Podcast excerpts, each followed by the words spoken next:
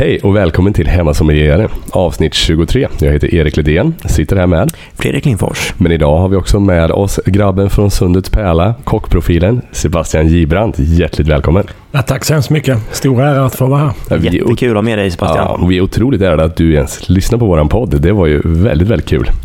Eh, Du är en profil inom mat eh, jobbat professionellt som kock. Du har tävlat i VM, du har tävlat i Årets kock. Du har vunnit eh, Kockarnas kamp, eh, som jag har förstått är en ordentlig skalp. Och eh, just nu så har du pluggat till sommelier. Stämmer jag pluggar faktiskt. Så jag går eh, på Vinkällan och läser för fullt. Eh, kanske lite mer praktiskt än teoretiskt än vad jag borde göra. Liksom. Så jag borde vända på det där lite grann. Men det handlar ju mycket om praktisk träning också. Man måste ju dricka mycket vin för att bli bra på vin. Teorin och praktiken går ju hand i hand. Ja, men det tycker jag. att eh, Framförallt så gäller det att hitta de här nycklarna att smaka och liksom sätta preferenserna. Att det kommer från det här området. Att man nästan använder sig av kartorna Mm. när man dricker vin. Och gör lite små noteringar och liksom för sig själv hitta nycklar. Det kan vara vissa saker som någon säger det smakar det här men det tycker inte jag. Då gäller det att jag hittar liksom min subjektiva bedömning och min Mm. preferens. Att jag kan hitta eller spotta det här vinet när det väl är dags. Liksom. Och hur eh, kom det sig att du hittade ditt vinintresse? Ja, men det har alltid funnits lite att jag sen ung ålder började jobba väldigt tidigt på väldigt ambitiösa restauranger. Och åkte runt i hela världen. Så vin har ju alltid funnits del alltså, i middagen och i samtalet. Man har alltid umgåtts med äldre då för att när jag var 17, 18, 19 så var det kanske inte många i min ålder som gick på stjärnkrog. Det gjorde att vinet och exklusivt vin fanns ju alltid där. Men i början så kanske jag var lite mer så här fokus maten och vinet kom sekundärt. Men när man har liksom betat av maten då blir ju vinet helt plötsligt öppnas upp en helt ny värld och mat och vin i kombination gör ju bara saker och ting ännu bättre. Ja. Så att det, det fanns ju där tidigt men intresset av att samla till exempel kom några år senare. Och det ska vi verkligen prata om. Men jag blir ändå nyfiken. Alltså 17 år gammal, hur kommer man in och går på stjärnkrog? Alltså jag åt nachotallrik när jag var 17. Vad är det via föräldrarna? Eller liksom, hur hände det?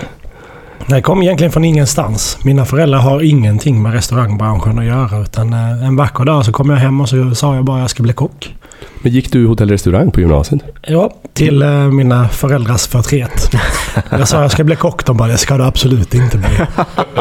Och jag bara, jo men det ska jag. De bara, nej. Ehm, Och vad skulle du bli då, då istället? Nej men de tyckte ju att det var lite waste of talang. Jag har alltid haft väldigt lätt för att lära och läsa och komma ihåg. När man gick liksom i de eh, lågstadiet och kom hem med en läxa så kunde de säga vilket kapitel hade du i läxa? Lyfte upp boken, läste första meningen. Kunde jag inte svara på frågan så stängde de igen boken och sa du kan gå upp och läsa läxan för att då visste de att jag inte hade läst den. Mm. Som såg väl något lite mer akademiskt framför sig. Mm. Men då sa jag att jag ska bli de tio bästa inom fem år annars så gör jag någonting annat. Så då fick jag lov och tillåtelse att gå hotellrestaurang. Alltså det låter ändå som ett väldigt eh, bra grunddriv. Ja, det, jag tror väl det och det är väl det som har gjort att man liksom någonstans en tävlingsinstinkt som jag har haft. Och det är ju inte alla som har det men jag upplever att jag har haft det och att en strävan efter att hela tiden bli bättre.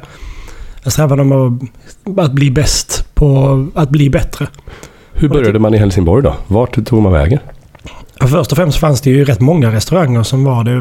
Man kan ju säga att Helsingborg var ju ett tag liksom Sveriges metropol vad det gällde restauranger. Framförallt högklassiga restauranger. Man hade ju Gastro som jag jobbade på, Niklas och Sofiero som var liksom flyg, flygplan direkt ner liksom bara för gastronomisk destinationer. Så att eh, jag började på Gastro. Eh, och det gjorde jag redan innan jag började på gymnasiet. Jag tror i åttonde klass och praktiserade. Mm. Och så sa jag till mina föräldrar att eh, här ska jag jobba i framtiden. Och det var väl där jag fick in det här så att det fanns en tydlig hierarki. Att man började i kallkök upp till garnityren och varmrätt, varmköket och stek och sås. Och sen så stod man i luckan och var köksmästare. Och jag tyckte det fanns en tydlig karriärssteg vilket jag tycker att eh, triggade mig. Mm. Att ständigt få jobba mot att kunna bli bättre. Och det fanns en tydlighet i det. Men såg du hela tiden de här stegen du skulle ta? Du hade visuellt framför dig sett så här, men nu ska jag ta de här stegen i köket, nu ska jag ta de här tävlingarna. Du ser dig själv stå på toppen och vinna det här och göra hela och göra den resan. Hade du den jag- bilden klar för dig? Ja, men jag visualiserade ganska tydligt för mig att eh, jag ska ju stå högst upp där. Liksom. Jag triggades ju av den utmaningar för mig själv. Och det var väl kanske inte någonting som jag satte utåt. Utan det var för mig inåt att kunna bestämma och bara säga det. Jag motiverade mig själv genom att se det. Och sen var det bara att bearbeta och jobba så att man kom till första, då började man i kallköket och så var man där. Och, Och bara för oss som inte är så inne i restaurang, liksom, eh, kallkök, är det, vad, vad menas med ett kallkök? Är det liksom man preppar råvaror eller? Ja, men det är framförallt både preppa men också att det är kalla förrätter och desserter som oftast är det mesta. Då. Det. Bakning och bakverk och lite sånt här. Det är oftast det lätta steget att komma in som ung för att det finns recept på det mesta och man följer det. Man brukar säga i kocklandslag som jobbar man med dessert så det är öppna påsar och bara blanda. Men det ligger ju såklart lite mer i det. Men det är lite lättare steg än att komma in i varmköket där, där det är lite mer timing och ska göras alla minuter eller precis på sekunden. Ja, för saker ska förändras med hjälp av värme liksom. Precis, medan kallkök så är allting förberett så det blir lite kanske mer som att lägga lego. Att du har komponenterna och skapar en rätt utifrån det. Så det blir ett naturligt steg att komma in som en ung driven kock. Att få, Mm. få utmaningen att ha en lista som man ska beta av och jobba efter och sen lägga upp på tallriken Mm. under service. Det gick du hela vägen på den restaurangen? Blev du köksmästare? Jag blev aldrig köksmästare. Eh, Det var ganska tydligt att det fanns en... Det, när jag väl kom till att vara souschef så fanns liksom inte nästa steg. Och, och jag är otroligt tacksam för den öppnade upp. Att jag har fått vara, laga mat på en otroligt hög nivå som eh, kanske är en av de bästa restaurangerna jag har jobbat på än så länge. Och den har också gjort att jag såg att här fanns det inte mer att göra. Utan då, då kände jag att nu ska jag vidare i, i livet och i karriären. Och när började du tävla i matlagning? Jag gjorde lite tävlingar under gymnasiet. Men sen blev det ganska... 2011 så sökte jag in till juniorkocklandslaget. Och det var en ganska tydligt steg för mig att liksom få möta och hitta personer i samma ålder som hade samma driv och samma tankar och, och målmedvetenhet som jag hade. Så 2011 kan man väl säga att jag började tävla på riktigt. Mm. Och sen så höll du på ända fram tills... Vad blir det? Du körde Bocuse 2019. 19 Mm. Då kom jag ju på eh, andra plats tyvärr. Men då sa jag att eh, jag ska göra det här igen för att bli bättre. Men 2021 så, så blir jag femma, så det blir bara sämre. Men är fortfarande involverad i tävlingar. Jag åker nästa vecka åker till Frankfurt här. Och, så jag tror när det här släpps så eh, sitter jag väl och smakar mat nere i Tyskland på deras uttagning. Och sen är jag med och eh, coachar det amerikanska laget i Bocuse. Mm, häftigt. Tillsammans med Thomas Keller och Daniel Bolod och så här. Så det är, en, eh, det är en ny resa och en ny era som sätts igång här. Mm. Alltså jag känner igen väldigt mycket i allt det här du pratar om Sebastian. Alltså det, är, det är väldigt likt den resan som jag har gjort ifrån tävlingsbiten, fast från ett vinperspektiv egentligen också. Precis där du målar upp också med den här visualiseringen av att vad man vill uppnå, vad man ska nå, de tydliga målen man sätter eh, och att man liksom hela tiden pinpointar att det är dit jag ska nå, det är det här jag vill göra, det är de här stegen jag behöver ta för att, för att gå dit. Och ju tydligare man har den bilden, alltså när du ser den i färg, när du ser den i 3D, när du drömmer om den, då är det mycket lättare att nå dit. Ja, men det är så. När jag har gått utbildningar, så här ledarskapsutbildningar med Kjell Enhage så ser man ju det att oftast är det ju den visualiseringen av bilder. De är, där är det vissa personer då som ser det i färg och vissa ser det inte i färg. Vissa ser stillbilder och vissa ser rörliga bilder.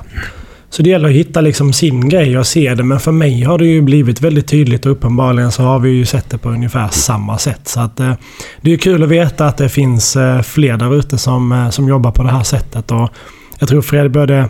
Den tiden vi har lagt ner på mat och vin, skulle vi göra det i en annan sport så hade vi... Och varit i världstoppen, då hade vi nog inte suttit här och poddat. Då hade vi suttit med lite varmare breddgrader säkert, säkert. Nej, men så är det absolut.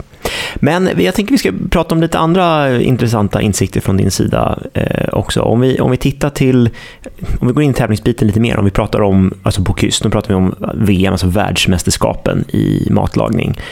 Hur fungerar det? Hur fungerar en sån tävling och hur fungerar liksom uppladdningen? Hur tränar man inför det? Nej, men det gäller att ha förberett sig ganska många år innan man gör den här tävlingen.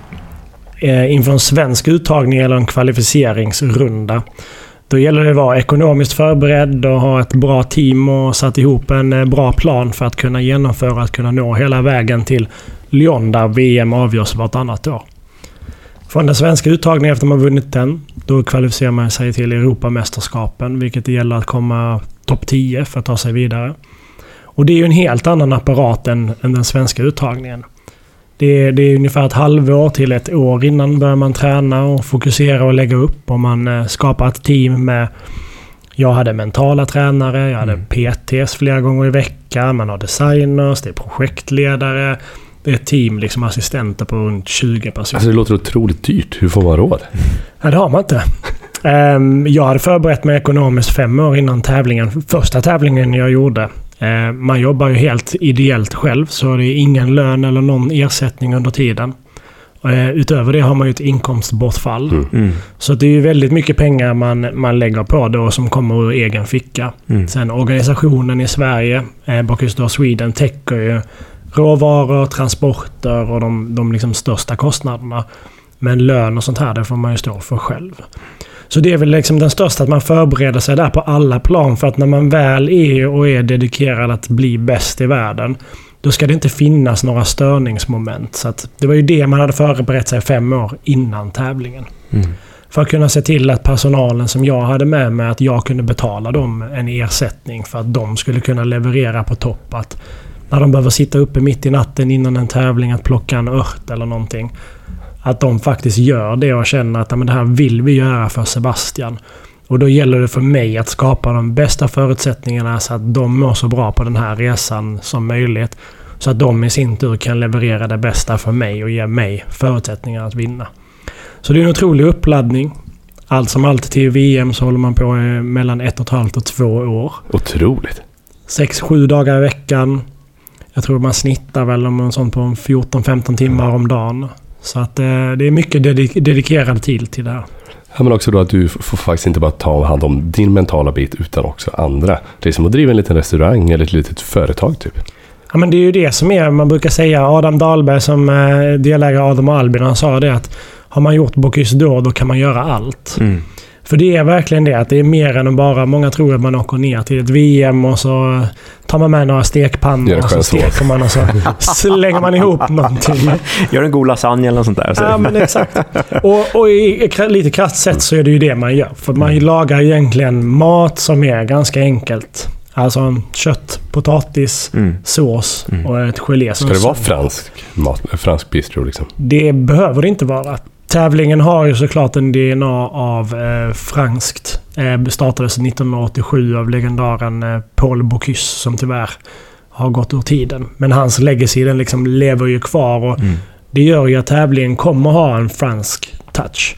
Men det gäller också att man implementerar lite av den nationella touchen och smaker från landet man kommer ifrån. Men också titta visuellt, hur ser världsbilden ut? Eh, Vad är modernt just nu? Men ska man vara i toppen så gäller det också att man ligger i framkant. Att man är den som driver på utvecklingen. Men hur gammal var du när du kom tvåa och vad lagade du? Oj, hur gammal var jag? Det var 2019. Jag var väl 30, 31 någonting. När jag väl stod i VM då. Ja. Så jag var väl 27-28 när jag började med Mm. Europa. Ehm, I VM-finalen så lagade jag... Ja, det var det så enkelt som eh, kött, eh, potatis, eh, ärtor och svamp. Så det var kalv på ben. Eh, och sen är det klart otroligt bara utvecklade tekniker och pushade smaker. Men eh, det är egentligen i grund och botten är det bara de... Det är kött, sås och potatis. Mm. Men det var inte kokt potatis eller? Ja, det var konfiterad potatis var det med eh, rökt, rökt potatis med brynt smör och eh, potatiskrisp. Alltså det låter ju gott. Det låter jättegott. Men jag tänker också där i tävlingen, när, när det ska bedömas, alltså mycket måste ju också vara tek- teknisk bedömning, hur man Eh, gör de här momenten och hur man genomför de här liksom, delarna utav rätten, hur man komponerar det. Och sen vet jag, det visuella är ju stor också, det är jättehäftigt med de här stora faten, när de visas upp och serveras och alla de här delarna. Och, och, kan du berätta lite hur liksom, bedömningsbiten ser ut? Jo, det är en helt galen tävling. De här faten har ju till exempel jag varit med och designat till exempel första gången med Jens Fager. Min designer som också hjälpte Myllymäki när han tävlade.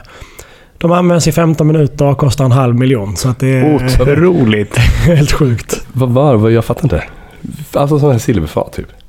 Ja, det är ju ett uppläggningsfall. Förr, back in the day, så la man ju upp på silver. Nu har man ju utvecklat det. Som, precis som allt annat tar man ju det till nästa nivå. Så att det är ju design i minsta detalj. Så det är ju ett otroligt arbete med det. Så det blir ju en visuell effekt som då bedöms som är liksom en kategori. Det är ju visual taste kan man säga. Hur är utseende? Vad är teknikerna? Man bedöms på hur jobbar man i köket. Jobbar man rent och snyggt? Sen är det ju smak. Mm. Och smak ger ju alltid dubbla poäng. Så att det är viktigast är så här, hur fint och bra man än jobbar i köket eller god maten ser ut att vara så måste det ju smaka gott i slutändan. Och hur pushar du de smakerna då? Alltså, hur får man ut maximalt ifrån köttsås och potatis? Ja, men det är ju genom ständig utveckling och ständig träning. Att man inte ger sig utan man är så här, hur kan jag ta den här köttbiten och Ja, men det enklaste är väl att jämföra den. Det Att så här, ja, men du steker den en gång till en temperatur och så utvärderar man den. Var det här rätt eller ska den vara mer stekt eller mindre stekt? Och så gör man det ett par varv. Sen tittar man på hur ska vi klä den? Ska det vara någonting på utsidan? Ska vi ha, vilken pepparsort ska vi ha? Vilket salt ska vi använda? Och så vidare och så vidare. Så det gäller ju att pusha det så långt man bara kan. Och jobbar du grundsmakare? Liksom att du försöker få med syra? Det är alltså sötma, alla, alla de här. Det gör man väl lite, liksom så lite omedvetet. Eller kommer det med på som- köpet liksom? Det kommer med lite på köpet. Oftast så sitter ju alla de smakerna med att hitta balans. Det är som, ja, men som i vin. Har du en balans då vet man oftast det är ett bra vin. Bra kvalitet. Är det någonting som sticker ut då gäller det att korrigera det lite. Och det sker ju lite hos en kock lite hela tiden och konstant. Sen är det svåra i matlagningstävlingar att det alltid är subjektivt. Det Mm. finns ju inget rätt eller fel. Ehm, många har ju sagt att eh, hade, jag, hade man tränat i till exempel 100 meters lopp. Då vet man så här, vad är världsrekordet? Mm. Vad ligger världsårs bästa på? Och då kan du ju motivera och se att men just nu ligger jag på den här tiden. Och då hur långt efter ligger jag? Tappar jag i början, i mitten eller i slutet? Då är det ju enkelt att lägga upp sin träning utifrån de förutsättningarna vad man behöver träna på. Medan matlagningen är att det är ett hemlighetsmakeri under tiden när man står och lagar. Så man får bara gå, trust your gut, ehm, hoppas på att man lagar den bästa maten och lagar den maten som man själv gillar. Och sen på dagen så gäller det ju bara att någon sitter på andra sidan jurybordet och tycker liksom samma smaker, gillar syran som man hade eller sältan. Och att man hade en toppen dag, där och då. För att all mat som serveras där är ju av toppkvalitet. Mm. Men det svåra är ju att det blir en subjektiv bedömning från juryn. Men också att man alla har, presenterar en smakpalett från olika länder. Mm. Ja, spännande. Det är väl som att tävla i musik till viss del också, tänker jag. Att det, för det är också mycket subjektivt i, i, i det hela, så att säga. Men hur många gånger lagar du den här rätten inför att du ska göra den? Det måste ju vara otroligt många gånger. Man bryter ju ner den, att man till exempel då börjar med en köttbit. Den gör man kanske x antal gånger. Men så här, säkert 40-50 gånger. Alltså i små detaljer när man bryter ner det. Sen gör man ju en hel trial run, alltså precis som tävlingsupplägget. Som är på 5 timmar 35 minuter. 5 timmar 30 minuter andra gången jag tävlade. Den gör man ungefär 10-12 gånger. Exakt som på tävling. Men sen har det ju stått och labbat och provat och så här research and development i ett par månader. Så att det är ju säkert ett 50-60-tal. Jag har en sås vi gjorde senast. Den tror jag vi gjorde kanske 60-70 gånger för att vi hela tiden utvecklar den. Så att det är mycket tid som ligger bakom de här små matskedarna av sås som hamnar på tallriken. Ja, otroligt. Ja, alltså, ja. Och hur hinner du med? För då snackar du 2019 så gjorde du det här VM. Eh, Då vet jag också att 2019 lagade du Nobelmiddag. Mm, Vi stämmer. måste prata om det här. Ja, det- 2019 var det ju faktiskt mycket som hände. Det var väl året som det blev en liten topp. och Både på gott och ont att det liksom allting hände på samma gång. Eh, vilket såklart gjorde det lite svårare att parera. Men eh, samtidigt så gillar jag utmaningar och gillar att ha fart och att det händer mycket. Så att det var ett otroligt lärorikt år. Men måste blivit väldigt mycket uppmärksamhet. Eh, men jag tycker du, du låter också lite som att du pratar om en del en så här, ledaregenskaper och du, du känns som en ganska eftertänksam kille. Är det så när man lagar en Nobelmiddag? Det, det gör ju inte du solo. Hur väljer man ut sitt team och hur, hur går man tillväga liksom? Nej, men det har alltid varit otroligt viktigt för mig att allt man ska göra är ett teamwork. Att jobba på restaurang är teamwork. Ehm, att tävla är teamwork. Att laga en Nobelmiddag är teamwork. Det är ju 40 kockar som ska laga mat till 1350 personer på 12 minuter. Den för- matematiken är bra. Nej, är Räkna på den och se hur många gäster som serveras i sekunden så förstår man lite att man måste liksom ha en ganska tydlig plan. Att eh, det är mycket logistik. Mm. Matlagning är ju inte bara att laga mat. Nej, men så när du gör logistik. Nobelmiddag, då är du head chef. Du tänker ut menyn. Men du har några då du bollar med lite. Men finns det då lite typ 19-åriga Sebastian Gibrant där i periferin som är med och får chansen att vara en av de här 40 kockarna? Är det så lite folk... Eh, har du liksom eh, en yngre version av det? Har du lagat Nobelmiddagen men under någon annan kock? Jag har faktiskt varit med och hjälpte Claes Lindberg när han mm. gjorde sin, jag tror det var 2014, fick jag vara med och vara hans sidekick. Så det var ju otroligt kul att få sett det en gång och få se hela apparaten. För att det, det är ju någonting helt annorlunda än att stå och laga mat för fyra till sex personer hemma eller 10 till 100 på krogen.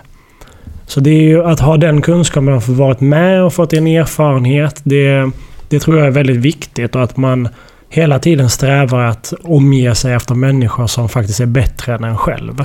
Det är därför jag dricker vin med Fredrik bland annat. För att han är så mycket bättre. Aha. Nej men alla killar är av varandra, så är det ju. Ja men det är väldigt viktigt men också att man är väldigt ödmjuk för det. Att när man väl själv står där uppe och ska göra det här. Att man tar med sig och man, man liksom delar med sig av erfarenheterna man har lagt på sig eller tagit med sig genom åren. Men att man liksom delar med sig på ett fint sätt och ser till att folk får förutsättningar och möjlighet att visa upp sig. Men också att man gör det på så ett inkluderande sätt.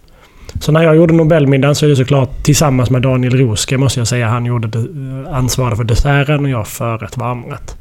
Då bygger jag ett core team med några få personer som jag har med mig i utvecklingsfasen att ta fram rätterna men också presentera för Eh, kommittén som ska bestämma maten. Väl på platsen så är det Gunnar Eriksson på Stadshuskällaren som eh, väljer in personer som ska vara med. Och såklart rådfrågar mig om jag har några. Och sen delegerade jag ut så att vissa personer fick ansvara och var mer ansvariga för förrätten och någon varmrätten. Så att de blev liksom som lite souschefs eller underchefer till det. Och sen var det viktigaste för mig, för jag skulle ju springa runt och liksom det var tv-intervjuer med japansk tv och det var tysk tv och svensk tv. Upp och göra någon provsmakning. Att hela tiden se till att de som stod och lagade mat, de här 40 kockarna, om det var 19-åringar, var någon lärare. Det var ju att se till att de har roligt. Att de trivs med uppgiften, att de följer recepten. Och det gör man ju genom att hålla motivationen uppe. Att står man och pillar en liten ärta första timmen så tycker man det är kul. Men timme åtta tycker man det är lika roligt. Mm. Där var det viktigaste för mig att komma in och med energi och eh, positivitet och se till att de fortfarande tyckte det var lika roligt. Och att de kände sig delaktiga att laga kanske den mest prestigefyllda måltiden någonsin. Att även om de plockade en ärta så skulle de känna att de var med och gjorde den här menyn. Så det var ju det viktigaste för mig för att jag kan ju inte laga mat till 1350 personer själv. Det är omöjligt. Mm. Inte på den nivån. Mm. Nej, häftigt alltså. Men, men jag tänker det också sådär, just när du sätter ihop en Nobelmeny och kanske lite allmänt också hur du tänker när du sätter ihop, ska göra en rätt eller göra en meny. Vad, vad är din grundtanke? Vad utgår du ifrån? Vad, har du för, vad får du för inputs? Får du idéer? Vad börjar du med? Är det en specifik råvara eller hur ser tanke? Ja, det finns ju ett före och efter vin kan man säga. Jaha. eh, nej, men de hänger ju såklart lite ihop. Men eh, nu är jag väldigt mycket att jag utgår från vilket vin ska man dricka eller vad mm. passar till. Att man utgår från vinet och ser på de karaktärerna. Men oftast är det ju råvaran som, som man börjar med om man ser om man ska kreera en meny helt utifrån det. Så är det ju råvaran som styr. Den styrs ju såklart efter säsong tillgänglighet eh, och kvalitet som är väldigt viktigt. Så att med en bra råvara behöver man göra väldigt lite, med en dålig råvara får man göra väldigt mycket jobb. Så att mm. lat som man är så tar man och köper de bästa råvarorna så behöver man inte göra så mycket. Men det där känner jag igen från dig lite Fredrik. Du har dels sagt att det här såsen som inte är på tallriken, vin. Men också Anna grows together, goes together. Mm. Och ja, men, kvalitet, kvalitet. Eh, men det är ganska intressant att du då med din kunskap och nu när du har börjat nörda in lite på vin Alltså vilken superpower och kunna liksom, okej okay, den här chablin och så bara ha den här kunskapen och kunna bara laga till den rätt utifrån det vinet. Det tycker jag låter väldigt häftigt. Sen ska man ju veta att jag är bara i, i, ehm, i början av, av den perioden också. Jag har jobbat med vin under väldigt länge och varit väldigt intresserad av vin. Men jag har nördat in mig och hittat liksom nycklar till att ta tag i det här och göra det ännu bättre. Man har ju alltid haft en, en viss hum om hur maträtt ska vara. Men att man nu snarare då kanske utgår från vinets karaktär för att skapa maträtten. Eller Så att de, man, man anpassar den så snarare än att maträtten anpassas till vinet. Mm, Så vinet det. anpa, man anpassar sig maten på ett, snarare på ett annat sätt. Liksom. Och, och hur är du nu då, när du går på restaurang? Väljer du mat eller väljer du vin först? Jag väljer faktiskt vin Ja, först. det är så här, vi är likadana. Ja, jag hör ju ett tema här bland proffsen. Eh, Det beror ju såklart på vilken restaurang man går på, men ofta så börjar jag titta på vinlistan och så ser man Mm. så här, men vad är jag intresserad Mm. av? Och det är ju såklart för att jag har nördat mig ner mig. Jag, det är ju mina Asperger-drag som gör att man just nu så tycker jag det är otroligt roligt att liksom utveckla. Som sagt, jag älskar att lära mig. Jag kommer aldrig sluta vilja lära. Mm. Och just nu tycker jag det är otroligt kul med vin. Och då är det det som får liksom, tar upp liksom största tankeverksamheten. När man, då blir det tydligt när man kommer på, på en restaurang och framförallt à la carte-restaurang. Då tittar man så här, vad finns det för vin? Och sen tittar man på menyn och vad skulle vara gott till det här? Mm. Sen behöver, kan jag också välja att här, börja med vinet. Och sen kan jag njuta av det som det är. Det behöver inte alltid vara att maten ska vara till. Utan jag kan äta upp lite snabbt. Och sen kan jag dricka och sitta och njuta av vinet. Precis på samma sätt som jag gjorde i början av karriären. Där man åt upp maträtten och sen oj, just det, jag hade lite vin här vid sidan om. just det, då var det i fokus. Var det det som var fokus? Så det förändras ju lite med tiden. Alltså vi som människor förändras ju. Vi, tittar man tillbaka för tio år sedan så hade vi ett annat perspektiv i våra liv och det kommer att ske annorlunda saker och hända andra saker och ändra vinklar om tio år. Så att eh, vi är i ständig utveckling och det är bara roligt att man får liksom uppmärksamma det och att, man, att det händer hos en själv. Mm. Ja, men absolut. Jättespännande där. Men när du säger också att du har ändrat din matlagning från att du har blivit väldigt vinintresserad, kan, kan du peka på mer exakt, liksom så här, vad, vad gör du för att få maten mer vinanpassad?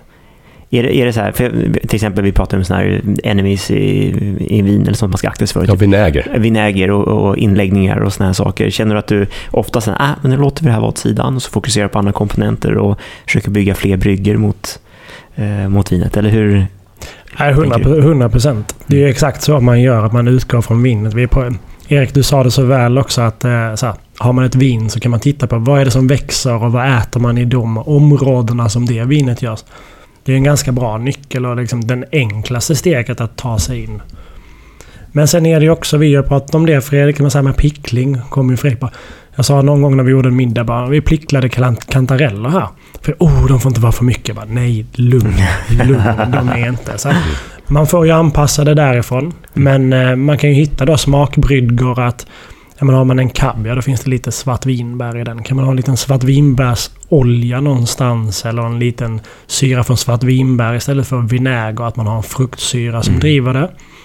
Men också att man eh, i sås att man använder samma vin som man, eller man avslutar såsen med en liten, liten klick av samma vin man ska dricka. För då får man den här sista lilla fräscha touchen på såsen som sen då möter vinet på ett annat sätt. Så det är ju liksom det enklaste tipset man kan ge till folk där hemma. Att har du en rödvinssky, slå i en liten skvätt eh, rått rött vin av det du ska dricka på kvällen. Vitt vinsås, samma sak med det vita vinet. Så har du liksom bara en enkel smakbrygga som kan hjälpa till att vinet passar lite bättre med maten. Ja, det är ett superbra tips.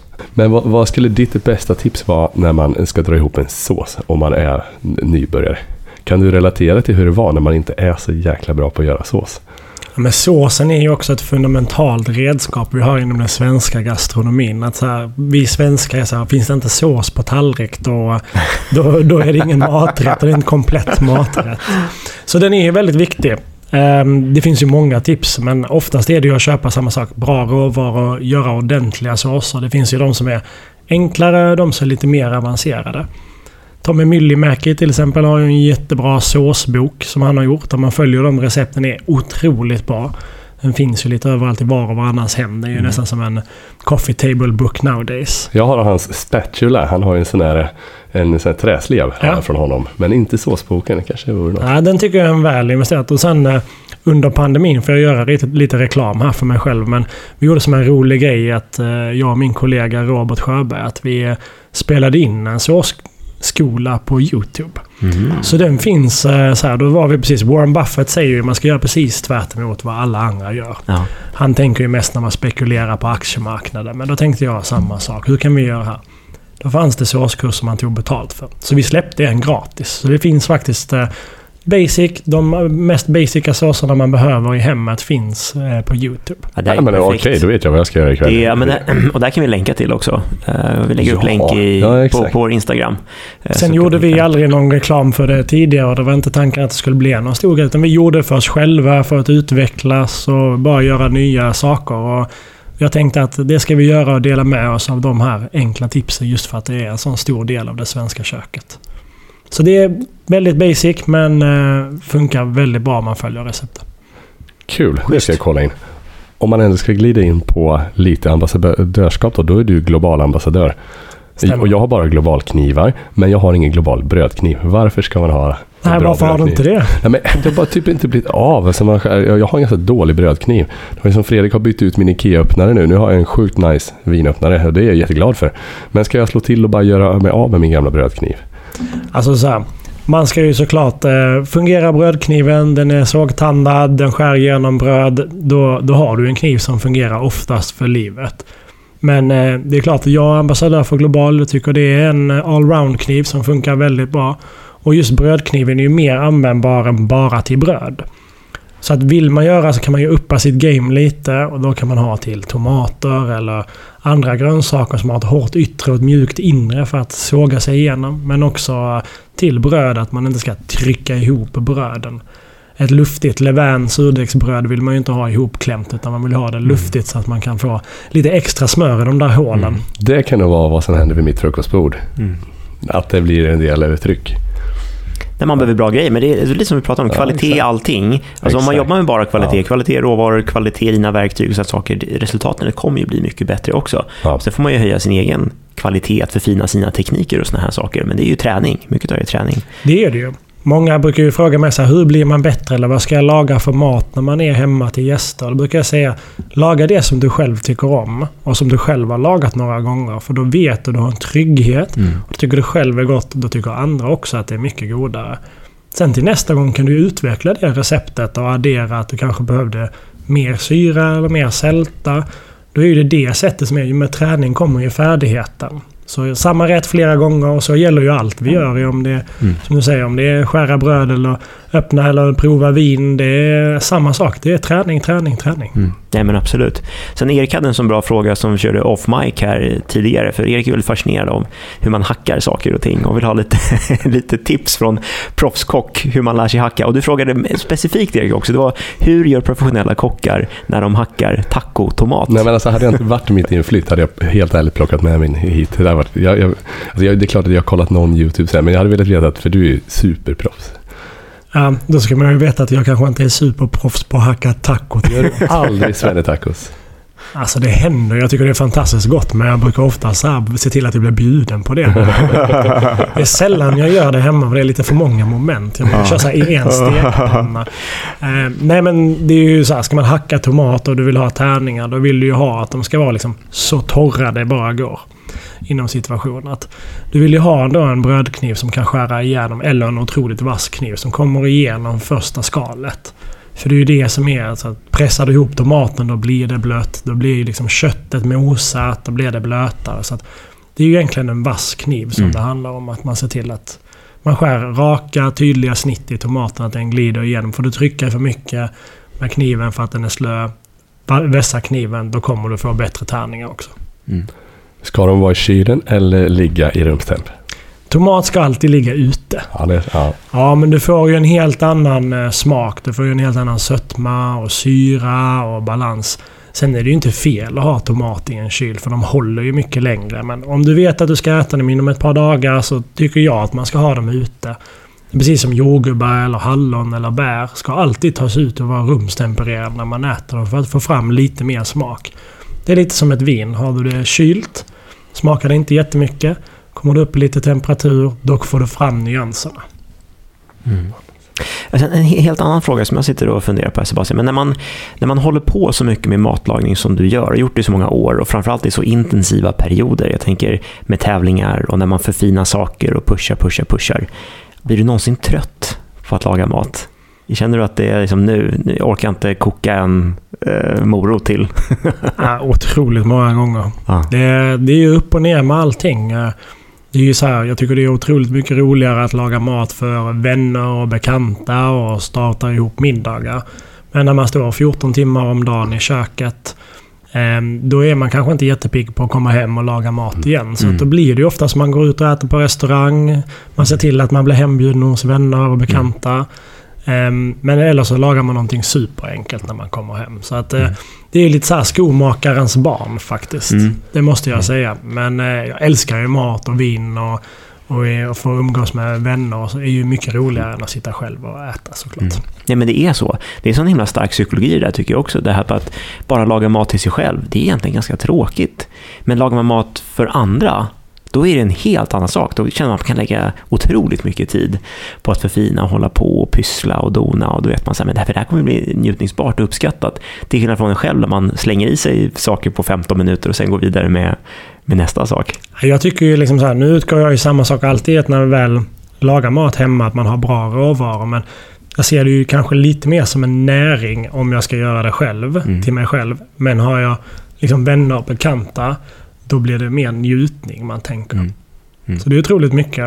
Vänner och bekanta med familj, de säger ju samma sak att man ska laga mat till barn. Då har man ju för någon annan man lägger ner kärlek. Då lägger man ju ner lite mer tid och effort i det än man kanske gör till sig själv. Upplever jag i alla fall. Mm.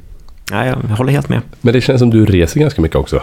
Är det ett sätt att både liksom ladda batterier och hitta inspiration? Eller har du, har du alltid rest mycket?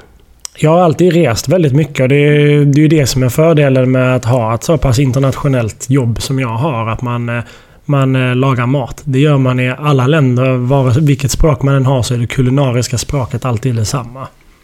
Eh, sen har det blivit perioder där det blir mer eller mindre. Under tävlingsåren eller sammanhangen har det ju blivit lite mindre. Så att nu har det öppnats upp så jag har börjat jobba då för USA och jobbar där mycket och varit på, precis på Island och blev Frankfurt, ska till Norge. Så det är mycket av eh, tävlingar och internationella kontakter och det nätverket som jag har jobbat upp som jag, som jag nu åker och reser. Så för mig blir det ju både kombination av jobb och ledigt.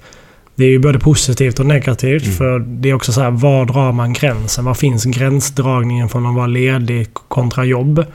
Så att, eh, men att man får åka runt och uppleva nya smaker och nya kök, det, det ger ju mycket energi.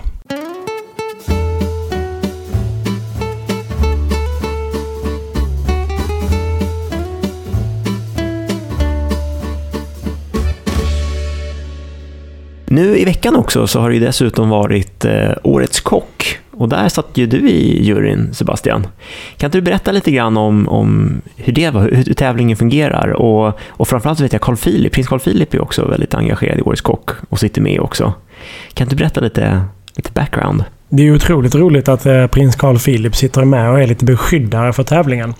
Han är ju även med i Bocuse d'Or mm. eh, och är väldigt intresserad av eh, mat och ja, jag tror nog vin också. Eh, han är otroligt påläst också så att han är duktig. Så det är ju kul att få suttit med i juryn och få bolla lite smaker och lite tankar tillsammans med honom och övriga i gänget. Det var ju en otrolig stjärnglans på, på juryn. Så här, utöver mig själv då vill säga. det blev lite kaxigt. Hur många var ni i juryn? Eh, tio personer var vi i juryn. Mm. Eh, men var uppdelat på två omgångar. Så förmiddag, eftermiddag. Så 20 totalt eh, som bedömde. Men jag fick sitta med i båda juryn.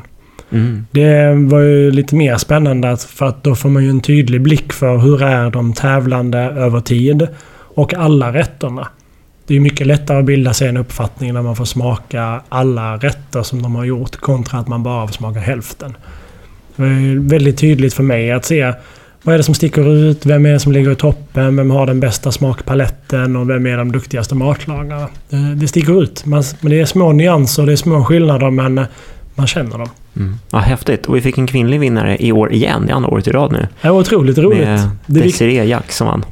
Väldigt kul för henne och kul för tävlingen. Eh, sen är det klart att det är viktigt att man lyfter att de är lika mycket hantverkare snarare att man lyfter det här med att det är kvinnor först. Utan det är en hantverkare som har vunnit och sen att hon är kvinna gör liksom så här grädde på moset. Mm. Så det är jättekul. Hon var, tyckte jag var den som lagade godast mat och var jämnast. Eh, vilket också är väldigt viktigt att man har en, en, en kvalitet som är bestående över flera rätter. Och där låg hon i toppen och det tog henne till en vinst, vilket var jättekul att se. Häftigt. Jag tänker sen när man vinner Årets Kock, då det blir ju samma sak där. Det, är, det startar en ny resa. Det, vad jag har förstått så har man ett helt år som är uppbokat med grejer man ska göra. Det är jippon och man ska det är laga mat i Nyhetsmorgon och man ska dra runt på grejer och, och hej och hå. Man måste väl nästan ta en paus från sitt vanliga jobb. Ja, nu har ju jag aldrig liksom så vunnit den, den tävlingen, men av kompisar som jag känner så är det klart att det blir en förändring i livet, precis som Bocuse d'Or blir. att Man får ju andra prioriteringar. Du är uppbokad med sponsoruppdrag. Du får andra förfrågningar. Du blir ju exponerad medialt på ett annat sätt, vilket gör att företag och så här vill anlita dig, privatpersoner. Så det, det, blir ju ett väldigt annorlunda år och man kanske får sätta sitt vanliga arbetsliv eller hos sin arbetsgivare lite på paus. Eh, men det öppnar ju upp dörrar som allt. Nya steg, det är en ny platå för människor, ett eh, nytt nätverk att eh, utforska och bygga upp. Så att det är helt andra förutsättningar och möjligheter som dyker upp med tävlingar också. Så det är ju det som medför det, det positiva. Är att tävla, att man inte bara driver sig själv utan man också utvecklar nätverk. Mm. Och bra karriärbooster. Ja, det låter ju verkligen så. Men du sa hon var en hantverkare. Mm. Vad menar du med det? Ja, men matlagning är ett hantverk. Det är, det är en yrkesskicklig person. Eh, eh, vi jobbar med händer, smak, doft. Alla våra sinnen egentligen. Eh, och det är ju det viktigaste att lyfta fram när man som kock är att det är ju det man är i första hand. Snarare liksom, vi pratar mycket om det här liksom kön och så här. Att man, oj nu var det en kvinna eller det är en man här. Och det är så här, alla är ju yrkesskickliga eh, hantverkare egentligen. Så det, det, det, tycker jag är, det är som allting. Det är, man tittar tillbaka till vin, det är egentligen bönder som ligger bakom det här. Det är också mm. hantverkare på sitt sätt. De skapar någonting eh, från jord som sen ställs på ditt bord. Så det, det, det, tycker jag är väldigt viktigt att man lägger fokus på. Mm. otroligt mm. fint summerat. Ja, verkligen. Nej, men jag måste ta tillfället i akt när jag sitter med två superproffs eh, att prata lite superkombos och eh, bara höra er nörda loss lite kanske. Och om jag säger några olika sådana där kombinationer så får ni dissekera ner dem lite tycker jag för oss eh, vanliga dödliga. Hur är det med Fredriks favorit, ostron champagne? Är det något att ha Sebastian? Ja, men jag tycker det. Eh, ostron eh, älskar man ju och champagne också. Jag tänker gott plus gott måste ju bli skitgott. Eh, men framförallt så är det ju kanske den vanligaste kombinationen som, eh, som man tänker på med mat och, mat och vin. Eh, jag tycker ju så här syran som bryter med sältan i ostronen och umamin. Det finns ju liksom champagne tycker jag har en komplexitet som också ostronet har. Så därför tycker jag det lirar ganska bra. Vad tycker du det ska vara för typ av champagne då? Ska det vara liksom en liten odlad champagne? Ska det vara rosé? Det beror ju helt och hållet på vilken typ av ostron man tillagar. Om det är naturellt eller om det är gratinerat. Eh, gratinerar man kanske med en liten brödighet, eh, lite karamelliserad ost, då är det ju gott med något med lite mer full body. Eh, jag skulle säga bara Pinot eller Pinot Meunier eller en blandning. Är lite fräschare, lättare smakbild naturellt eller med en liten lätt syra så Blanc de Blanc, eh, väldigt gott. Eh, sen är ju jag, har jag en förkärlek för rosé så blandar man in liksom så lite picklade rosor och kanske några lätta bär i en vinägrett tillsammans med ostron så kan ju då en rosé lyfta och vara otroligt gott. Så att det beror ju helt och hållet på. Det är mm. så svårt att säga vilken man ska använda. Alltså det låter som att man kan göra en hel ostronmeny tillsammans med dig Sebastian. Det är ju det är fantastiskt. Ja, men verkligen. Vi skapade precis kanske. Ja, eller, ja, eller hur? En liten 3-4 eh, serving. Och vad säger du om de svenska ostronen? För det verkar vara lite debatt nu. Eller jag, jag, alltså att det har kommit någon invasiv art, men det finns fortfarande svenska ostron. Har ju, vi har ju de bohuslänska um, flatostronen. Eh, de är otroligt goda, ganska stora, mineraliska. Med vårt kalla vatten så blir de ju för att växa långsammare och blir lite krämigare och sältan. Sen har vi då gigasostron eller japanska stilla havsostronen som är en invasiv art. Eller ostron är ju invasiv art. Och den har ju kommit, man tror med båtar från Japan, men också flyttat i land från eh, Danmark. Så har liksom transporterats över här. Så att det är väl både positivt och negativt. Men det positiva är ju det att i och med att det är en invasiv art så kan vi äta hur mycket som helst. Jättebra. Jättebra för, för syresätta haven. Så att eh, det är väl en liksom superfood. Bra, mm. nyttigt. Eh, och sen är det de som säger att det finns väl lite så här afrodi... Vad säger man? Afro... Afrodisiac ja. också. Så att det kanske påskyndar andra saker också. Så att, mm. Jag tycker vi ska äta, så göra ett slag för att äta mer ostron. Ja, jag blev så himla sugen på ostron och champagne bara för att vi började prata om det. Det är ju jätte, jättegott. Men vad säger du då Fredrik? Vad tycker du är godast till ostron? Ja, nej, men jag tycker att du har en helt rätt utgångspunkt där. Det, allt beror ju på, alltså det är som när vi pratar om, man tar en råvara och det är egentligen inte bara råvaran i sig man sätter med vin, allting har att göra med liksom, tillredningsmetod, vad har du för tillbehör, hur är helheten för att verkligen sätta ihop det här och få det att skina. Precis som du säger, jag har exakt samma åsikt också, att ja, men, ska du ha till exempel ett lättare naturellt ostron, kanske bara pincha lite citron på. Det är egentligen det sättet jag har varit mest förtjust att äta mina ostron. Helt naturella, högkvalitativa ostron. Och så bara lite citron, pang och så en riktigt sån här stram, krisp Blanc de Blanc champagne. Hög syra, mycket mineralitet. Du får liksom, och framförallt om man får den här speglingen. En del eh, champagne kan ju också smaka lite ostronskal. Eh, och lite kalkigt och lite stenigt och sådär. Då är det ju otroligt gott. Då liksom framhäver det ju ostronsmaken ännu mer. Ostronen framhäver champagnens smak och karaktär dessutom. Sen har jag ju under senare två åren kanske bara börjat eh, grilla ostron också. Göra ett gott smör eller någonting med lite eh, örter och kanske lite vitlök och en liten pinch chili eller någonting i.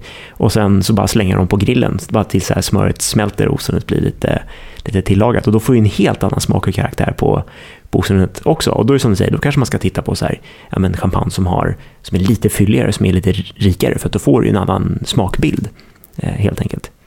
Så att, Ja, nu eh, blir ju jag hungrig och Erik såg han slickar sig lite om läppen det är Ja, exakt, exakt. Otroligt roligt att få höra liksom från, eh, från eh, dig Fredrik. Det, det jag håller helt med. Mm.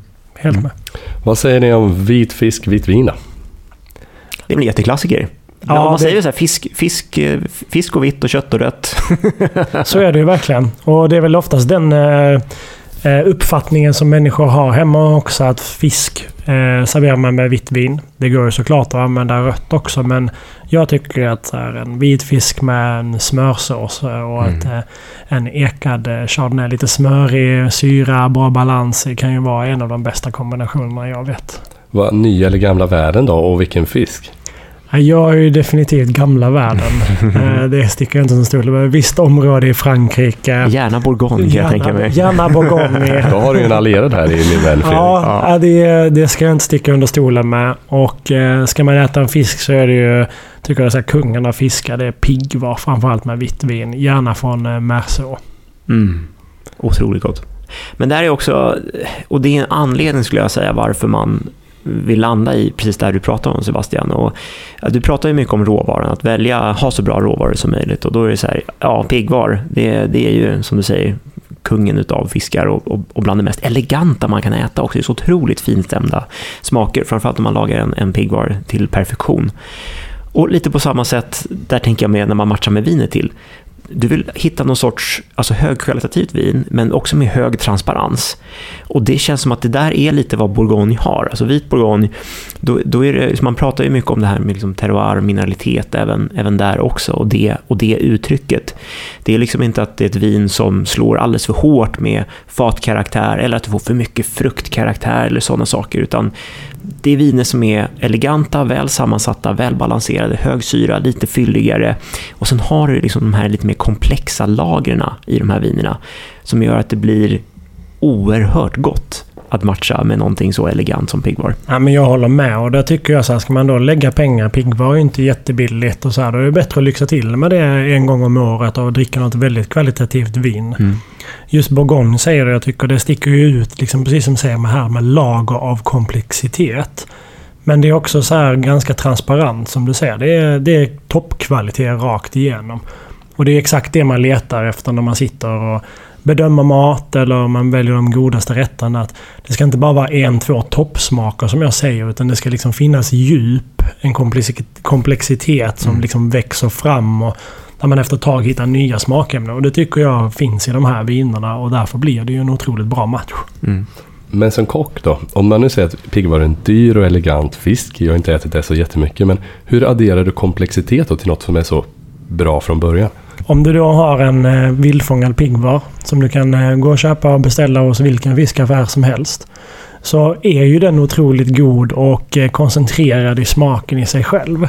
Det finns en struktur, det är en köttighet Och då behöver man inte addera så himla mycket utan då finns komplexiteten i fisken. Då räcker det med lite brynt smör eller smält smör tillsammans med lite pepparrot om man vill det. Eller så gör man en enklare beurre där man då har en liten skvätt av vinet som man ska dricka. Kanske lägger till en sälta för att möta sältan i vinet med lite kalixlöjrom om man ska mm. lyxa till det. Eller annan rom. Eh, för på så sätt liksom höja komplexiteten men också djupet i rätten. Nej, det låter också väldigt, väldigt gott. Mm, fantastiskt gott alltså. Oj, oj, ostron som en liten eh, ammis här nu. Så nu kommer man på piggvar till. Ja, det, vi, har en hel, nästa, vi har en hel meny här. Ja. Vad, vad säger ni då om, om vilt? Mm. Det är ändå höst. Det är jaktsäsong i flera delar av landet. Vad, vad väljer ni om ni ska äta hjort eller älg? Jag, ska jag börja eller? Är det något ni lagar eller, eller är det liksom ni vilt skippar vi? Jag är ju uppvuxen med jakt och så här, så det har varit liksom frysboxen full med vilt när man, eh, man skjuter på hösten och sparar. Och det är också ett väldigt liksom, sustainable sätt att äta kött. Det är ju vilt. Otroligt näringsrikt och allting. Men när man kommit upp i åldern och man ska matcha med lite vin. Då brukar jag antingen titta liksom Bordeaux. Men sen tycker jag att det liksom med mer och mer går jag lite mer åt eh, Lyon och lite mer Syrah-drivna viner. Får lite mer djup, lite mer mörkare toner och oftast lite så här bärig, fruktigare. Som jag tycker matchar väldigt bra tillsammans med så här, lite järnighet och köttighet som finns i det vilda. Mm. Alltså, viltsmak är ju verkligen någonting som är väldigt unikt också. Så att man får det här den, den vilda smaken i djuret helt enkelt. Och eh, där tänker jag sådär också om man ska gå vinmatchningsmässigt. Och precis som Sebastian är inne på, Syrah. Om du liksom får Syrah från norra Råndalen, alltså man tänker kanske kring Hermitage eller Saint-Joseph eller Cotroti och liknande. Då är det ju här viner som alltså de har bra struktur, fina tanniner, bra med syra, de är tillräckligt fylliga för att matcha upp liksom, mot det här vilda. Och sen så finns det också ett gäng andra komponenter som jag tycker blir väldigt intressanta när man gör matchningar ihop med vilt. Och ibland så kan de här vinerna till och med vara lite animaliska i karaktären. Du kan, du kan få att de smakar liksom lite lite köttigt, eller lite charkuterier och den biten. Och så tänker man så här, ja men viltsmak, det, det kan nog smaka ganska mycket också. Så bara där kan man få en, en snygg matchning på dem också. Och sen har de här vinerna oftast en, en ganska kryddig karaktär. Du kan hitta lite vitpeppartoner eller lite svartpeppar eller just det här eh, de här kryddiga aspekterna också. Och, och så tänker jag så gärna så här, när, man, när man lagar vilt så vill man kanske lyfta fram lite extra så här pepprig smak i det här eh, vilda också. En del kanske använder rosépeppar eller eh, använder en ordentlig liksom, peppar-rub när man steker på det här och får eh, ännu härligare smaker ur det. Ja, men jag håller helt med att det är ett ganska magert kött eh, vilt oftast. Eh, det har ju den här mineraliska tonerna. Eh, men man brukar oftast då applicera lite det här krydda och hetta mm. och eh, kanske något fett. Man mm. kan ju tillsätta lardo till exempel för att då få in fett i rätten. Och då tycker jag det matchar extremt bra med de vinerna. För de har ju den här lite gröna, vegetativa, kryddiga, bäriga smakbilden. Som passar väldigt bra. Det mest klassiska vi gör till, eh, eller som jag växte upp var, var ju så lite vinbärsgelé eller gelé till björnbärsgelé till det vilda. Och då får man ju den matchningen med fruktigheten, kryddigheten, skysåsen eller brunsåsen till. Och då tycker jag det är så ett elegant vin och som har liksom tar in och matchar på flera sätt då, den komplexiteten och på mer än ett plan. Att det bara med kött utan matchar också även lyfter in kryddsättning, smaksättning och tillbehör. Mm. Absolut. så tänker jag, så vi pratar ju mycket om alltså, så här, smaker, karaktärer, hur det passar och sådana saker. Men jag tror också det som är så här, viktigt, så här, övervägande viktigt också när man sätter kombinationer, det är också den här Alltså munkänslan, upplevelsen, struktur, alltså vinets struktur. Hur är strukturen? Hur matchar den ihop med rätten? Och då är det så här, återigen, ja, men, som i de här eh, Norra Rånvinerna till exempel. Ja, men du har syran är där, tanninstrukturen är där som man nästan oftast behöver när man ska matcha ihop med olika kötträtter för det blir en väldigt snygg kombination med ett, liksom ett köttprotein tillsammans med, med en tanninstruktur. Och sen så också ja, men alltså, fylligheten, viskositet, alltså munkänslan på det sättet av vinet också. Det här då såklart tillsammans med hela den här aromprofilen som man känner prickar man av alla de här boxarna, då har man så här, ja, nu har du hittat en bra När du ticks on boxes, det är verkligen helt, eh, helt rätt. Och det är ju det man har fått med sig när man börjar plugga vin. Att Mm.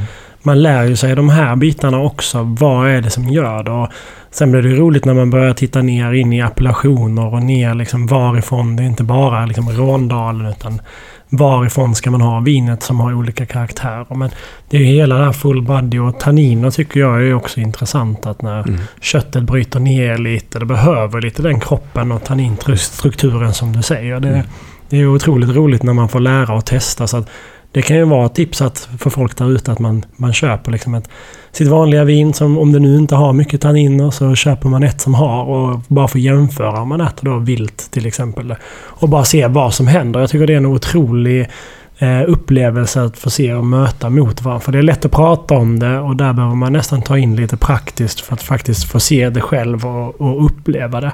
Och det är ganska enkelt att bara... Istället för att dricka massor av vin så dricker man lite av eh, två vin istället och provar dem och möter dem mot varandra mot då kötträtten. Mm. Och det här är det som är roliga. Och jag tror att det här är anledningen till att man blir så förtjust i, i, i mat och vin.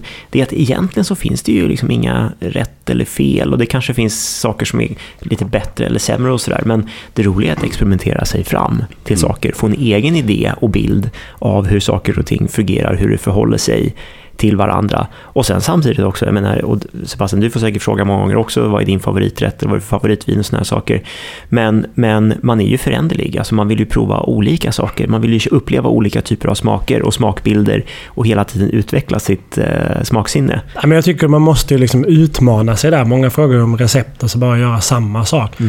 Vad alla, många som berättar för mig att de går till eh, bolaget och köper in viner och köper samma viner varje gång istället för att utmana och testa nytt. Eller ta det vinet och ställ det mot ett annat och känn vad är skillnaden. Och försök liksom utveckla sig därigenom. Det är ett så enkelt steg att liksom pusha och lära sig och utmana. För vem vet, liksom runt hörnet kanske finns ett ännu godare vin eller en godare maträtt. Så att bara göra de små stegen kan göra en otrolig skillnad i slutändan. Nej, men, eh, jag tycker som hemma sommelier också. Jag gillar att ha, ha middagar och sådär. och, eh, Men, kanske inte- men just att ta två olika viner nästan till varenda middag. Jag tycker det är jätteroligt. Och så bara fråga folk lite. Ja, men vad, vad tyckte du om det här? Och så kanske det var det, men det här var inte så gott. Okej, men kul, vad tycker du om det här? Och så har man två ganska olika. För är man inte superinsatt så är det kul med lite kontraster. Men det känns som att det är generellt ganska uppskattat. Att folk tycker det är lite kul. Så kan man Ja. ha samtal. Jag tycker också det. Det är en sak som man eh, borde ha med sig mer istället för att ha liksom en flaska och fylla på hela tiden. Att man, visst, det blir lite mer disk, men det blir också ett naturligt samtal kring bordet. Man kan slå upp dem i två olika glas. Eh, Man pratar om dem, man får se utvecklingen också av ett vin. Vad som händer från början av en middag till slutet av middagen när det har öppnat upp sig. Vad är det som har hänt?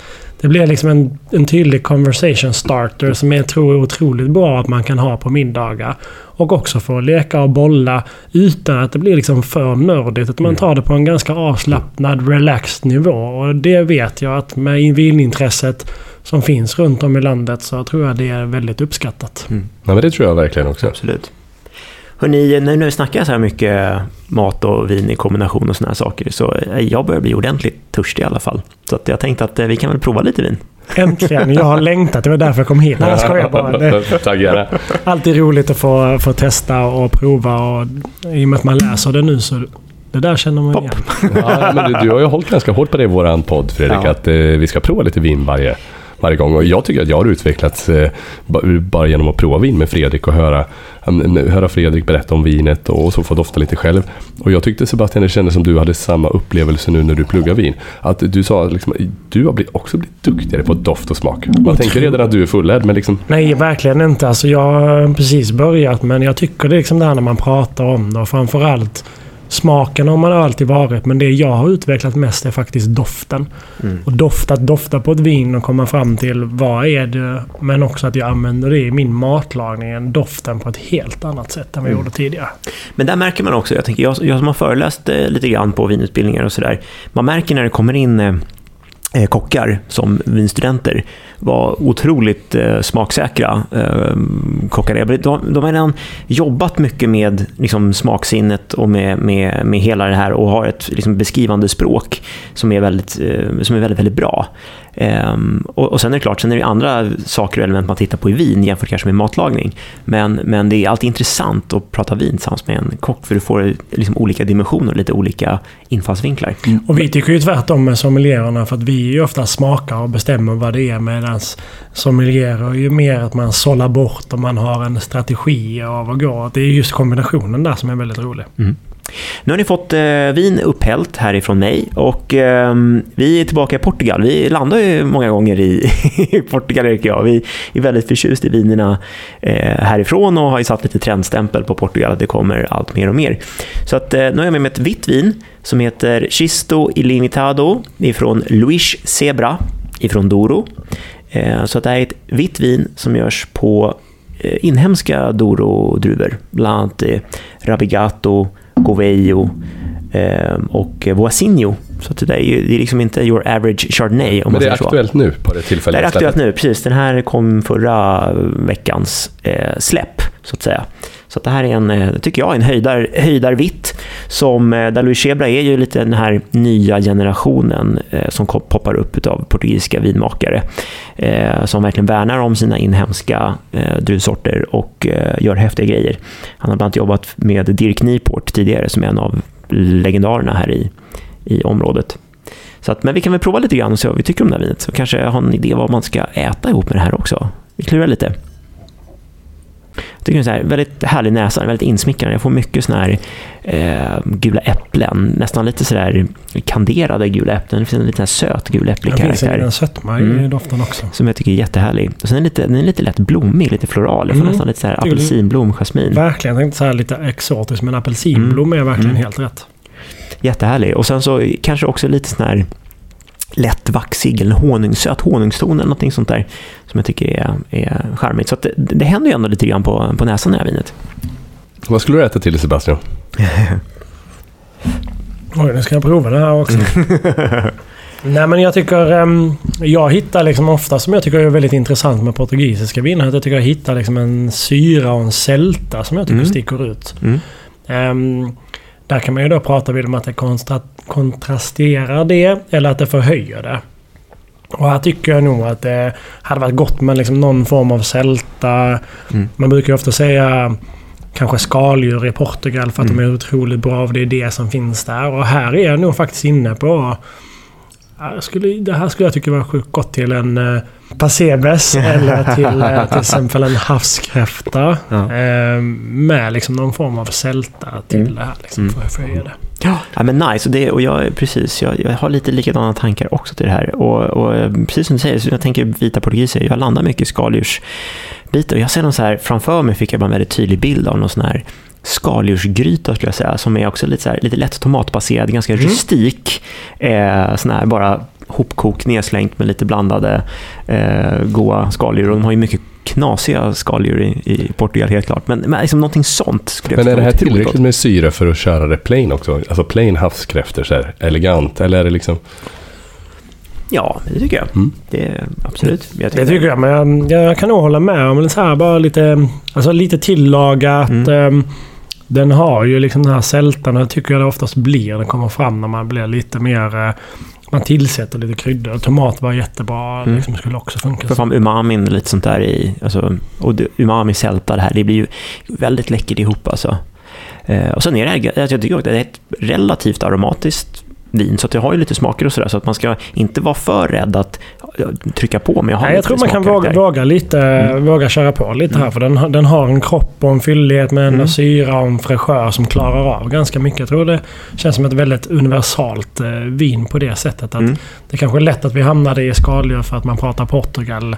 Men eh, jag tycker liksom att så här, den, den upplevs som... Eh, skulle kunna passa mig väldigt mycket.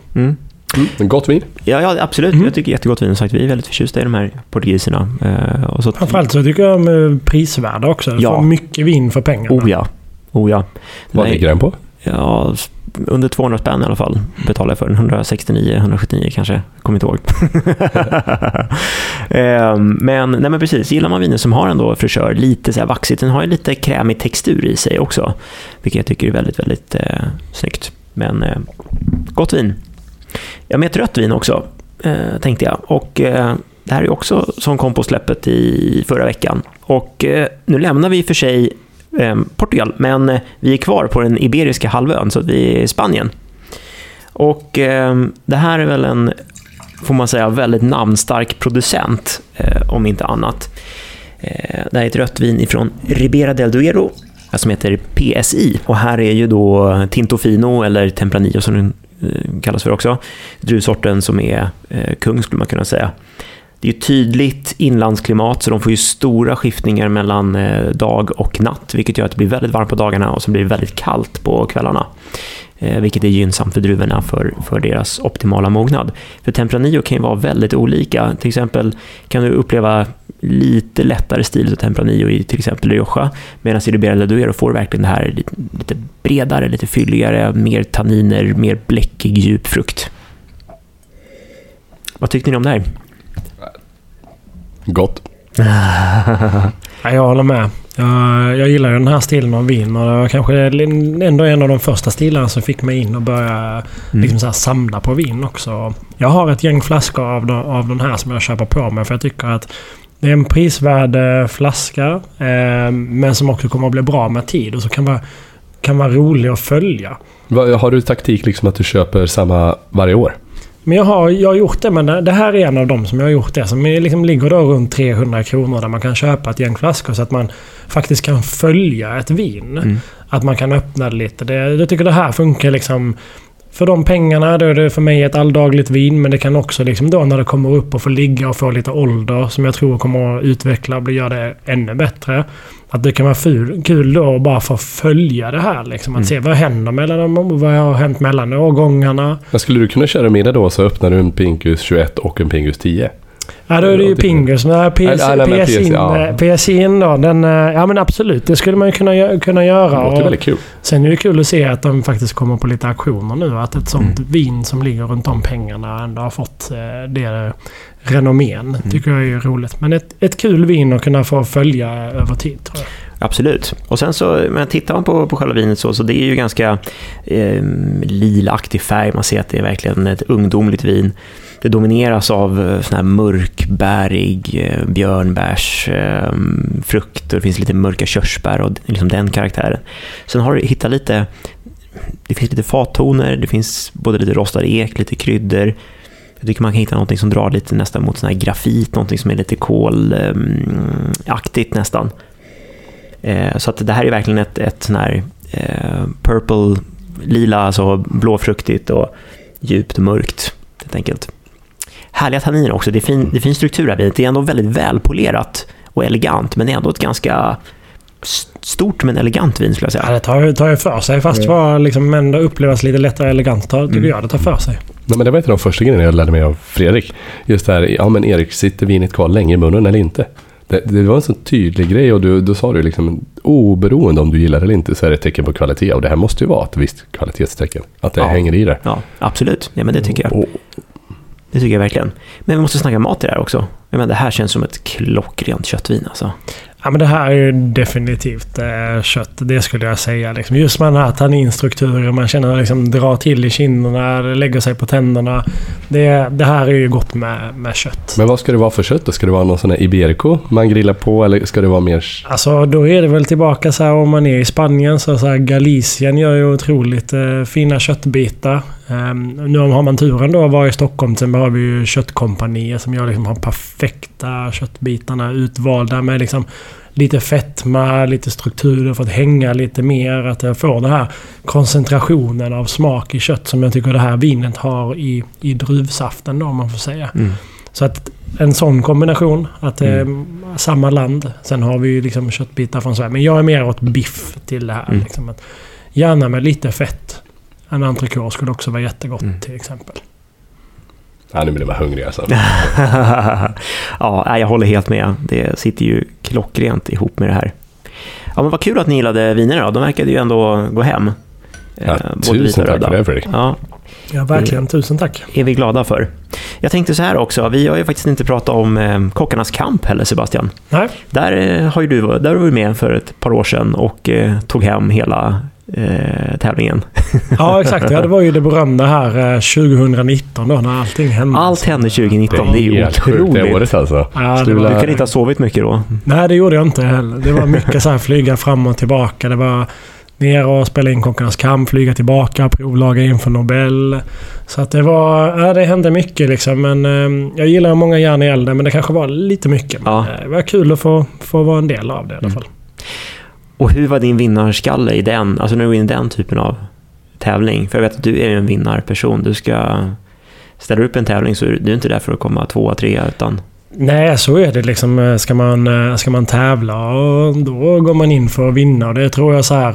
Det är ju om man ser en tv-produktion som man gick in i. Och, men för mig var det ju en tävling. Och det är både på gott och ont liksom. Men jag gick ju dit för att vinna och så till att, att jag skulle ju prestera på topp eh, varje dag. Liksom. Så att eh, det är kul att man kunde åka därifrån där med en vinst och att man inte var sämre än tvåa i en enda tävling. Så det känns ju otroligt bra Wow. med tanke på att det var så otroligt många duktiga kockar som var, var med i den tävlingen. Ehm, så det, var, det var kul att man kunde prestera och få känna att man, att man var på topp. Häftigt.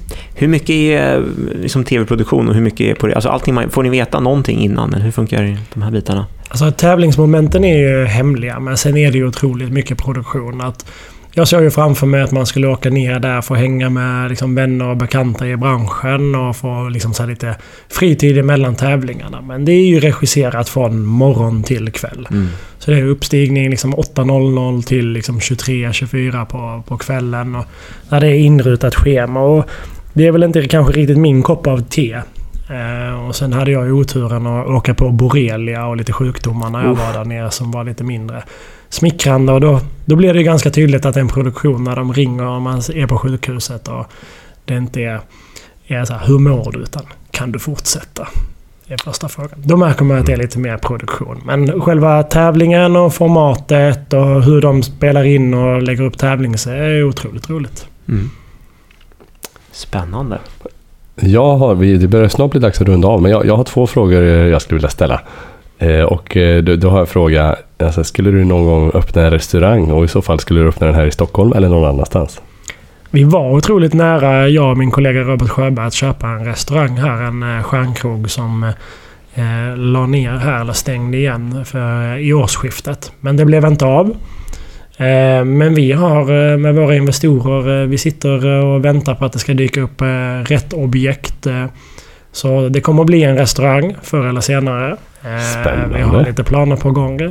Eh, Så det kommer att bli. Och det kommer väl börja med Stockholm. Sen får man se. Jag jobbar ju mer och mer internationellt. Så vem vet i framtiden om man expanderar utöver Sveriges gränser. Men eh, är det i Sverige så är det just nu Stockholm som gäller. Och om du går ut och käkar här i Stockholm och du inte får äta på Babette, vart går du som kock? Nej, ja, det finns en restaurang som är kanske Sveriges bästa restaurang just nu. Eh, definitivt Stockholms. Eh, och med det sagt kanske det också blir Sveriges. Men eh, restaurang Bord. Mm. Oh, jag har en bokning. Jag har en bokning liggande på 17 november. Det är, Erik är så nöjd. Ja, det är kanske lite dumt att man spiller det här nu för Ja. att eh, den kommer att vara fullbokat här. Men eh, Joel som driver eh, restaurang Bord är en otrolig matlagare. Jobbar på Färviken tidigare. Eh, jag gillar liksom så här en eh, liten kvarterskrog. Eh, otrolig ambians. Liten, vällag, otroligt vällagad mat. Kul också att se att deras här vinlista den växer lite organiskt. Det är ett av de liksom kontona jag följer. Det är Joel och Bord på eh, sociala medier. Så lägger de upp menyn och då ser man hur förändras säsongen med matlagningen och råvarorna. Men också hur vinlistan liksom adderas och utökas och vilka viner som dricks. Det är otroligt kul att få följa. Bra Kul. tips. Bra verkligen. tips. Jag missar inte det. Ja, men Sebastian, det var så kul att ha dig här. Jag skulle egentligen också vilja alltså, liksom, gå in mer på Sebastians vinsamlande och så, men vi kanske kan försöka muta hit honom någon mer gång i Det tror jag framtiden. säkert. Eh, Absolut, Det var jättekul. Och eh, höra om din resa. Eh, jag blir inspirerad av din approach till teamwork. Eh, och, och din approach till vin. Och, och, och liksom just det här att ja, men, ma, ma, man är aldrig själv. Det tycker jag var väldigt fint och lite genomgående här när man träffar dig. tycker jag var superinspirerande. Ja, tack själva. Det blir ju alltid mycket roligare att samlas kring mat och vin tillsammans med goda vänner. Så att eh, det får vi helt enkelt skåla för och tacka för idag. Ja, skål. Skål! Skål!